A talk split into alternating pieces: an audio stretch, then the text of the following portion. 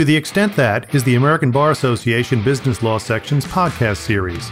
Our podcasts provide general information. They aren't a substitute for legal advice from a licensed professional. We offer both standalone and serial podcasts on a variety of topics and welcome your feedback and suggestions at ababusinesslaw at americanbar.org. We hope you enjoy your selection. Hello, and thanks for tuning in to the second episode of this podcast series on unusual litigations. I'm Stuart Rebeck. I'm the chair of the Business and Corporate Litigation Committee, and this series of podcasts looks at disputes that don't necessarily follow the usual pattern that most business lawyers are familiar with. You deal with claims in a regular state or federal court, the claims are in a complaint, and typically they seek damages or an injunction or something similar, such as a declaration. In this episode, we'll be looking at something different tribal court litigation. These are different kinds of disputes and often in different forms from the ones I just described. And we are fortunate to have with us two people who are really knowledgeable about the issues surrounding tribal litigation. First, Grant Christensen. Grant is Associate Professor of Law at the University of North Dakota and Director of the Indian Law Certificate Program. He's an Associate Justice on the Supreme Court of the Standing Rock Sioux Tribe and is admitted to practice in both Minnesota and the Standing Rock Sioux Tribe. He's the author of a treatise published this year Reading American Indian Law Foundational Principles. We also have with us Ryan Drevis who is a partner in the law firm Galanda Broadman in Seattle. Ryan's practice focuses on representing tribal governments and businesses in gaming, public affairs, taxation, and economic development. He also represents individuals who have been harmed by state actors in civil rights and wrongful death litigation. Ryan and Grant are both co chairs of the Tribal Litigation Subcommittee in the Business and Corporate Litigation Committee. Gentlemen, thanks for appearing. Let's talk a bit about tribal law and tribal courts, and we can start with a very basic question What is a tribal court, and how is it different from a regular state court? Well, uh, so this is Grant. Uh, hello. Uh, tribal courts uh, they are essentially the judicial branch of federally recognized tribes. Uh, there are 573 federally recognized tribes now. Uh, and, and that number, people are often surprised to learn, uh, changes from time to time. So uh, we still have the, the government recognizing its relationship or its government to government relationship with new groups of indigenous peoples based upon our, our historical patterns and backgrounds. And so, even just with the Trump administration, we've, we've added seven or eight new tribes in the last three years. Um, there are about 300 ish tribal courts. Uh, so you know, more than half of tribes have one. Uh, and they, they are essentially the, the judicial branch. They enforce the laws of the tribe.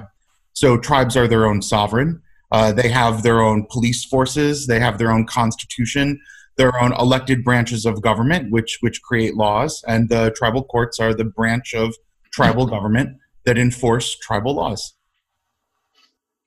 Thanks, and I'll just I'll just jump in there. Uh, this is Ryan Drevis Uh, thanks, uh, Stuart, for for hosting us and for having us on.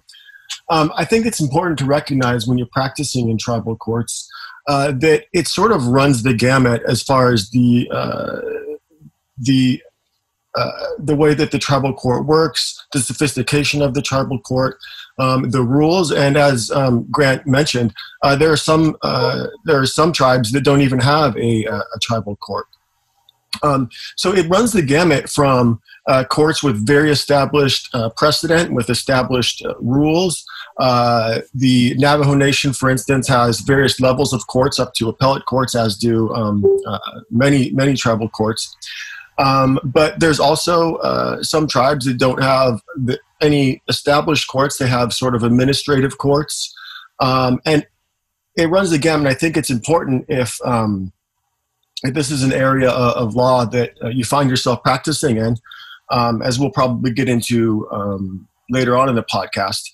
Uh, if you find your client brought into a tribal court or if you're forced to litigate in the tribal court, it's very important to take a look at the, the rules that apply to that court, um, the, uh, uh, any, any sort of precedent that exists, um, any sort of resolutions that are passed by the tribal government that may also apply to that court that are outside of the uh, the tribal code. Um, and all of these these nuances are uh, vary from tribe to tribe. Uh, so it's very tribe specific. And if you go into a tribal court just assuming that federal court rules and uh, and federal law ap- applies, uh, you will be you will be very very um, surprised and uh, taken aback. You also need to remember that uh, your ordinary license to practice in state court may or may not be valid in tribal court. So, for example, Navajo Nation have their own Navajo bar exam, and you you sit the Navajo bar in order to get licensed to appear in front of Navajo courts.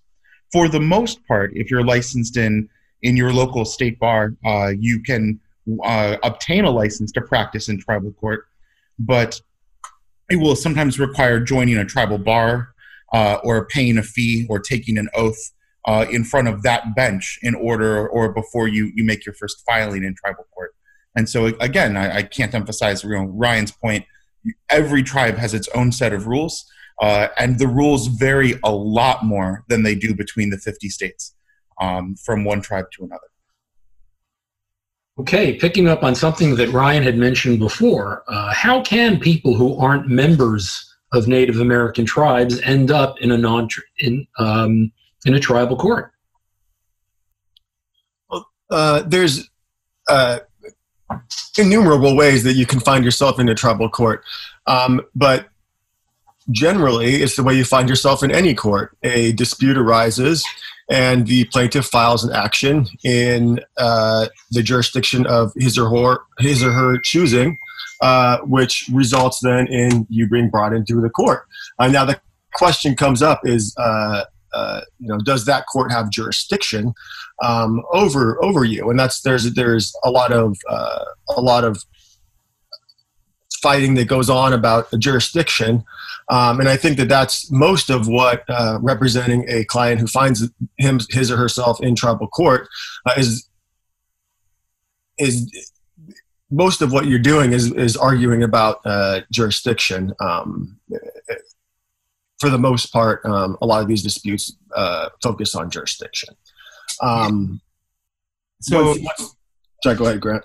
Yeah, the I, I, mean, so much on jurisdiction, right? So, as a as a member of of a, a tribal appellate court, right, we hear cases where where non-members argue that the tribe lacks jurisdiction over them the issue is so prevalent that it's been the basis of seven U.S. Supreme Court decisions since 1981. Um, right, J- just the question of of the, the jurisdiction of the tribal bench itself um, has has been heard by the Supreme Court seven times uh, in the last 40 years. Uh, and so you really do you argue a lot over that that idea. Can the court hear the case? Um, eh, but for there's this principle of exhaustion right that, that ordinarily says you know if if the tribal court's jurisdiction is is even merely plausible then you have to go to the tribal court and exhaust your tribal court remedies so that the tribal courts have the ability to create the record. Because a, a lot of times the law might rely upon uh, in order to determine the extent of the tribe's jurisdiction or the contours or context of the dispute uh, you're going to be looking at tribal law and federal courts are not experts in, in the law of individual tribes, especially since every tribe has its own set of laws and rules. And so you have to even even to challenge the jurisdiction in a federal court, you must first exhaust your remedies in a tribal court so that the tribe can create the record that the federal court can then review. Which means that just contesting jurisdiction can sometimes be a multi-year battle when it comes to to civil litigation in the tribal court system because you have to exhaust not just your tribal trial court but your tribe's appellate court. Some tribes have intermediate appellate courts. Some of them have have appeals to council some of them have uh, alternative dispute resolutions peacemaker courts or traditional courts uh, and the, to the extent that you have to develop a record or exhaust your tribal court remedies it can be a lengthy process and one thing also to recognize is that federal courts are courts, are courts of limited jurisdiction. Generally, uh, these issues are complex, and the courts uh, are more likely to just kick the case out. Uh, there's exceptions to the exhaustion doctrine, but it's very, very, very rare uh, that the court will apply those because, quite frankly, the courts don't want to uh, don't want to touch on a lot of these issues, and for a good reason. We have um, in the federal jurisprudence the idea of uh, of strong recognition of tribal sovereignty. And what that means uh, for tribal courts is allowing the courts to resolve issues on their own and having the federal government, federal courts, get involved very, very rarely and only when absolutely necessary. Okay, let me flip the question around now. Are there circumstances in which Native American tribes can be hauled into a regular state or federal court or individual tribe members? Yeah, so so tribes uh, uh, enjoy the same sovereign immunity that states or the U.S. federal government enjoy, uh, including immunity from suit. So the Supreme Court has been pretty clear that uh, if you want to sue a tribe, uh, you need to obtain that waiver of sovereign immunity, and that even extends to a state attempting to sue a tribe. Right, so a state is unhappy with something a tribe is doing inside its borders. Um, and and we just had that reaffirmation just a couple years ago, uh, Michigan versus the Bay Mills Indian community case, where Justice Kagan authored the majority opinion and said, "Look, there is no." You know, all, there is no waiver. Congress has never provided, nor has the tribe waived the ability of, of the state to sue a tribe, even for tribal activities that take place outside the reservation, that take place on state land. The tribe still has immunity from suit. So, in order to sue a tribe in a, a, state or federal court, you're going to need to obtain uh, a waiver of immunity from the tribe itself. And these waivers are, you know, often negotiated in your commercial dealings or your contracts with the tribe. Um, eh, you can also, you know, at, at, the very last resort, there is no uh, waiver of immunity from from federal prosecution. So, uh, if you think that the tribe has done something wrong, you can ask the United States to intervene on your behalf, but that happens so incredibly rarely that it's it's ordinarily not even economically worth pursuing that possibility. So you or, you need a waiver of of the uh, from of immunity in order to attach uh, the the tribe in a, a, federal court, and then tribal members are are similarly extended the tribe's immunity. Um, you know, not all tribes even have like a tort claim waiver like states and, and the US government do. Many tribes have at least a limited tort claim waiver, but not all. Um, and so uh, you can't sue members of, of the tribe who are acting pursuant to uh, their official duties uh, as long as you know they if as long as they're acting pursuant to their job they're covered by the tribe's immunity and so you can you can try to go after an individual you know an ex parte young kind of situation in order you know, we have our own um, uh, it's Blatchford, native village of Blatchford, is the, the you can sue a tribal officer uh, who's acting outside the scope or acting unlawfully um, in order to get or potentially get around the immunity piece. But uh, the tribal immunity wall is strong and has been consistently reaffirmed uh, at the federal level. I think uh, two points uh, are are important when it comes to um, suing the tribe directly. Um, as uh, Grant noted, the, the, the sovereign immunity is broad and is construed very broadly by the courts. Um, the one exception to this, though, is arbitration. In a case called uh, C&L, uh, the uh, court found that a, an agreement to arbitrate um, is an implicit waiver of sovereign immunity, and that the uh, the tribe can be brought into federal court uh, for under the AAA for um, uh, for uh, any appeal of arbitration awards. Uh, another thing to, to, to recognize is that uh, the sovereign immunity, tribal sovereign immunity, applies not only to the tribal government itself, but also to tribally owned enterprises and entities. So, tribally uh, chartered corporations, uh, federally chartered corporations, uh, act, acting even off reservation property, uh, acting in uh, uh, you know various businesses uh, throughout the, the, nation. They're also they're also in, they also enjoy the tribe's sovereign immunity. the exception to this, though, is incorporation under state law. So when a tribal enterprise incorporates under state law, uh, it's uh, deemed an entity of the state and uh, the sovereign immunity does not apply. So if you slip and fall in a casino, you have to go to tribal court? That's correct. Uh, the tribe will assert so- sovereign immunity, and the case will get kicked out of, st- federal or state court. Well, actually, um, in, in a casino context, uh, most large tribal casinos are governed by the Indian Gaming Regulatory Act, or IGRA. And in order to get a, a class three gaming license, so your traditional, like, you know, Vegas style casino license, you have to enter a compact with the state. And the compact requires that the state and the tribe agree where disputes involving the casino are going to be heard. So it can be that there, there are compacts that will prefer state court to tribal court, and there are compacts that prefer tribal court to state court. It's actually on a casino by casino, tribe by tribe, state by state basis, where I mean, slipping and falling in a casino is a little bit unique in that it's it's governed by these IGRA pacts, where in order to get the license, the state and the tribe have to agree in advance to where disputes that uh, that arise from the casino will be heard. Um, but if you slip and fall at tribal headquarters, right, that's certainly something that's going to, to the tribal court, right, or or while you know hunting or fishing on tribal land, certainly to tribal court. That's right, and I think that again that goes back to the principle that uh, tribes can waive their immunity uh, if they want to. And I'd also like to bring up, um, you know, tribal governments are acting uh, when, when when they're in doing business dealings, when they are operating casinos, uh, they have an incentive to be a good government actor. And a lot of times um, that means that they will voluntarily waive their sovereign immunity to be sued in uh, their own tribal court, or as Grant mentioned, to be sued in other courts.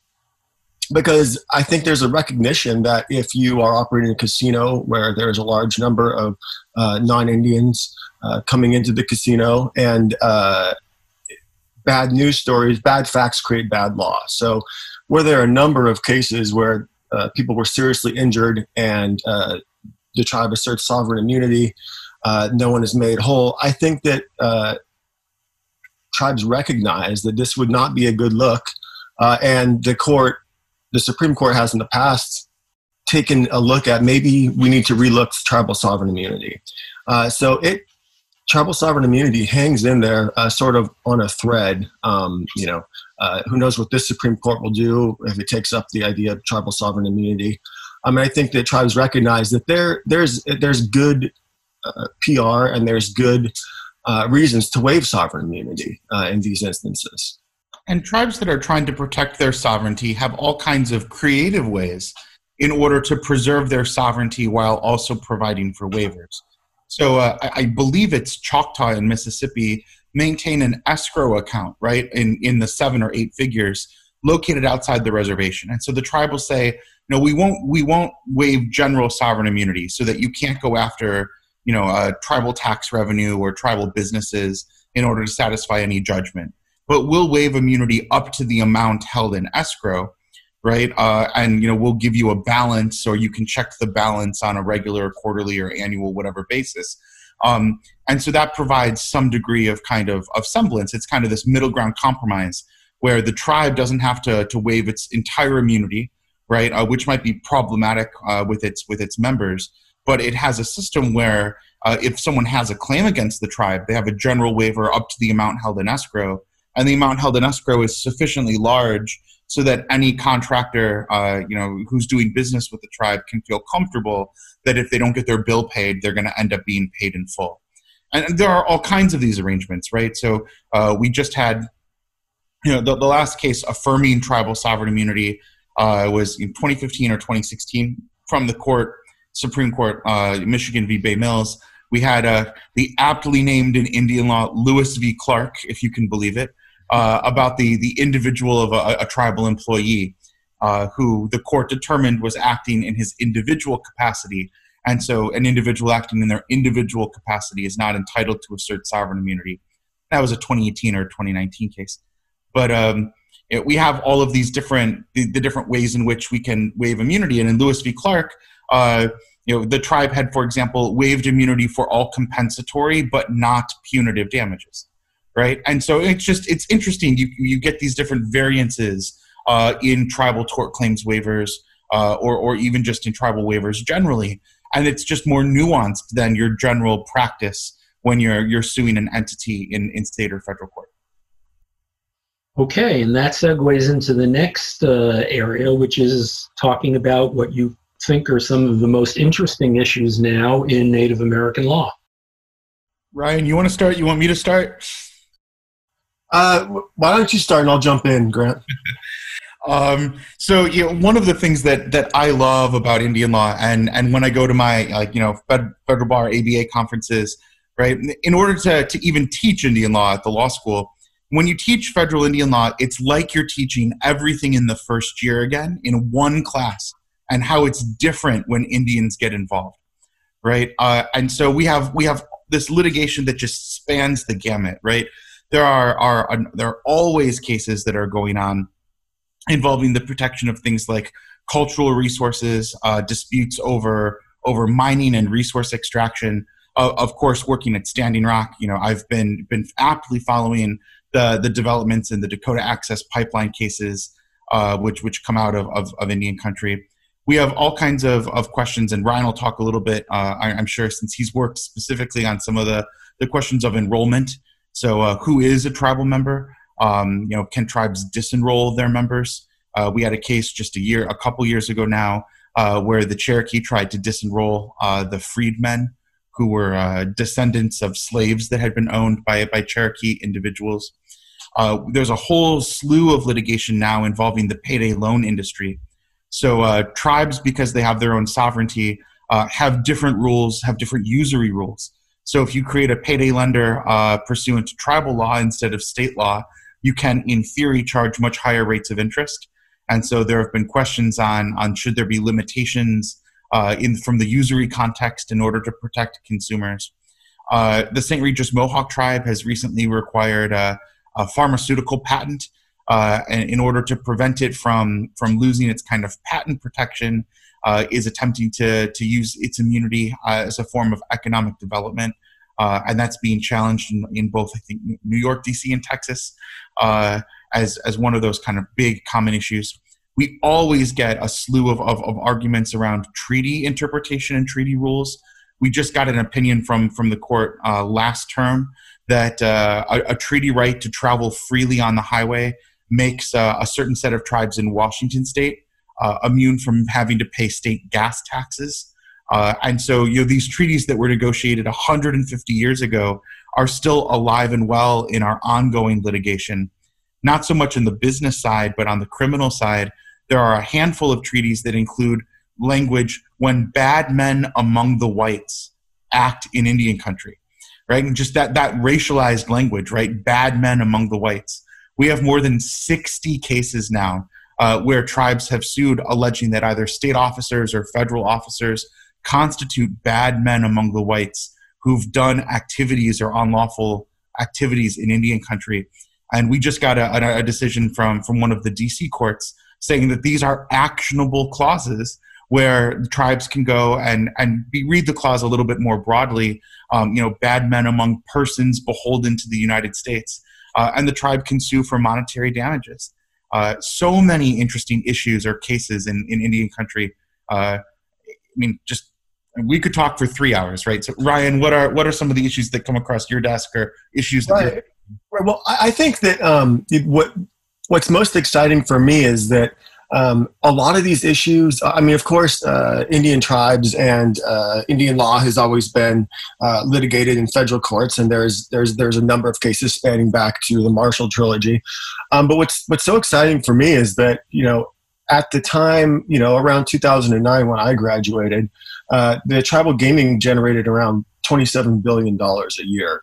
And what that did is, of course, it gave tribes um, the ability to uh, prop up their government, to use, to assert their sovereignty in a more robust way, and to, quite frankly, for the first time in, uh, you know, in, in hundreds of years, to be able to enter, to be able to enter the foray of what it really means to to be a government and to assert sovereignty very strongly to do things like gaming, to do things like government 8A contracting, to do things uh, like Grant mentioned, um, uh, payday lending, uh, to sort of play with uh, what it means to be a tribal government and how that uh, that status can be uh, used as an as an advantage because to raise revenue because the, a lot of tribal governments, although they do receive some revenue from the federal government, um, mostly they're on their own. So, how do you build robust schools? How do you build robust police departments, public safety? uh, you need income, and the income comes from uh, tribal gaming, yes, but there's a lot of casino. There, excuse me. There's a lot of tribes that aren't located on the I-5 corridor, on the I-90 corridor, where their revenue is not going to be uh, dependent on uh, on tribal gaming. Uh, so again, tribes are entering other areas and sort of playing with, um, you know, how can we raise revenues to to to us to prompt up our sovereignty? And now they have a lot of times the resources to do it. So um, what's exciting for me is that, as Grant mentioned, there's there's it runs the gamut, but there's a lot more. Uh, it's basically uh, uh, an area where new theories are coming to fruition, where tribes are emboldened to push the boundaries, finally standing up and finally doing uh, doing things that are just uh, exciting and bold and new. And there's there's not case law on, for instance, on the uh, payday lending that there wasn't a whole lot of case law on that until you know roughly 10 years ago um, so these are all relatively new and relatively exciting things. Um, and I think that as a as a litigator who advocates on behalf of tribes and tribal governments and tribal people, um, it's an exciting time, and, and it's been an exciting uh, few years. Um, and I think that it will continue to be so because um, things are always changing, and tribes are looking into new ways to assert their sovereignty uh, and to uh, prop up uh, their governments. Ryan raises a great point with the extra money in Indian country. So uh, tribes that were land rich uh, have had, know, especially resource rich, right? You know, have had a, a stream of income from oil and gas. Um, but casino gaming has really changed the the landscape, and we see uh, tribes acquiring a lot more territory. So you know, between the 1880s and the 1930s. Uh, the federal policy was to break up Indian reservations uh, this policy called allotment, where the federal government went in, uh, they gave individual tracts of land to tribal members and then sold what they called was the surplus land on Indian reservations. And that fractionation in Indian country uh, has really made a, a, lot of jurisdictional disputes, a lot of Indian law very complicated. Tribes have been able to use resources to repurchase a lot of this land. And so we saw over the eight years of the Obama administration tribes added more than 500,000 acres of land uh, back into trust, this, this kind of protection, growing the inherent powers of, of, of where the tribe can assert, you know, where the tribe's power is strongest. Um, and so we, right now, you know, tribes lot went from about 100 and, what was it, uh, 160 or so million acres in, in 1880 to uh, 56 or so million acres uh, coming out of the allotment period, losing more than 90 million acres of land. Uh, so it'll be a long time before tribes can rebuild their reservations entirely. But as tribes work to rebuild that land, as they build that, that take that land back into trust, there's both litigation from individuals that don't want the reservations to get bigger um, or don't want Indian land to expand. But then as tribes acquire more land, they're also doing more things with it. And from the business context, that's very exciting uh, people don't recognize, a lot of people don't realize you can charter a business, as Ryan mentioned, under the inherent sovereignty of a tribe instead of under a state. And in Alaska, uh, every native, uh, every every Indian nation uh, up in Alaska has a, a, village corporation chartered for it, and then those car- and, and, then there are 13 regional corporations that Native Alaskans join. Uh, they actually organized themselves as, as corporations to begin with. And so there's a lot more or a growing sense of even this kind of business litigation that, that tribes are engaged in as they expand uh, and probe new business opportunities uh, under the auspices of, of expanding tribal government and using their tribal sovereignty. Okay, uh, we are almost out of time, so I'll just ask each of you if you could give maybe a minute of thoughts about how the COVID 19 pandemic is affecting tribal courts and tribal law? Oh gosh, um, I think it's affecting tribal courts and tribal law the same way it's affecting um, most courts. Um, but uh, but I think it's pretty safe to say that it's uh, um, it's hit a lot of tribes harder than it has other uh, other jurisdictions, other places, and I think that uh, this uh, it brings to light uh, something that's important is that you know there's still systemic issues in getting health care and getting um, proper funds uh, to Native American tribes uh, to prop up their peoples and to make sure that their each individual is given, um, you know, uh, is, is treated fairly as as any other American. I think there's systemic issues that need to be uh, addressed there that I think that the COVID has definitely brought to light. Yeah, and I would say, you know, we had to cancel the last meeting of the Supreme Court at Standing Rock because the tribal courts were still closed uh, due to COVID. So I mean, I, and I know that that's true in, in a lot of state courts and federal courts around the country, right? We're changing the practice. We're having more teleconferences, um, and, and that kind of adoption to, to relate to COVID nineteen is is ongoing. I would say, you know, one of the places where we might even see litigation, you know, there's a flashpoint in South Dakota with a couple tribes trying to close down their reservations, right? Create checkpoints at the border uh, in order to try to keep their communities safe. And and uh, the governor of South Dakota, Kristi Noem, objecting to having these state highways closed down.